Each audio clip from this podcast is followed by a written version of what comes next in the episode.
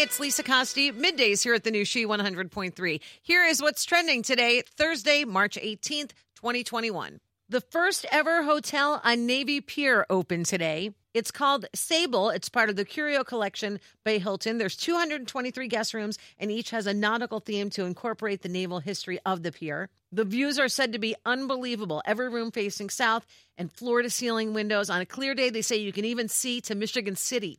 Unfortunately, the rest of Navy Pier is still closed, but fingers crossed a late spring reopening is being targeted. Voting is open for the next inductees into the World Video Game Hall of Fame. Yes, there is one. Call of Duty, Guitar Hero, and Animal Crossing are among the 12 finalists. To be inducted, games have to have longevity, geographical reach, and leave a mark on the industry and pop culture. Winners are chosen by an international committee of journalists and scholars versed in video games, and fans can weigh in as a part of an online player's choice ballot through March 25th. Jennifer Garner spilling the tea on her iconic movie 13 going on 30. She says Mark Ruffalo almost dropped out. And the reason isn't because they weren't getting along, it's because he was having a little trouble with the dance numbers. You may remember the iconic scene where they're dancing to Michael Jackson's thriller at the big party. She says the first rehearsal, she realized she and actress Judy Greer had grown up being dancers, and Mark didn't know that. And he hated the whole process so much that he almost left. But aren't we all glad he stayed? Jennifer stars in the movie Yes Day. She's also got an upcoming film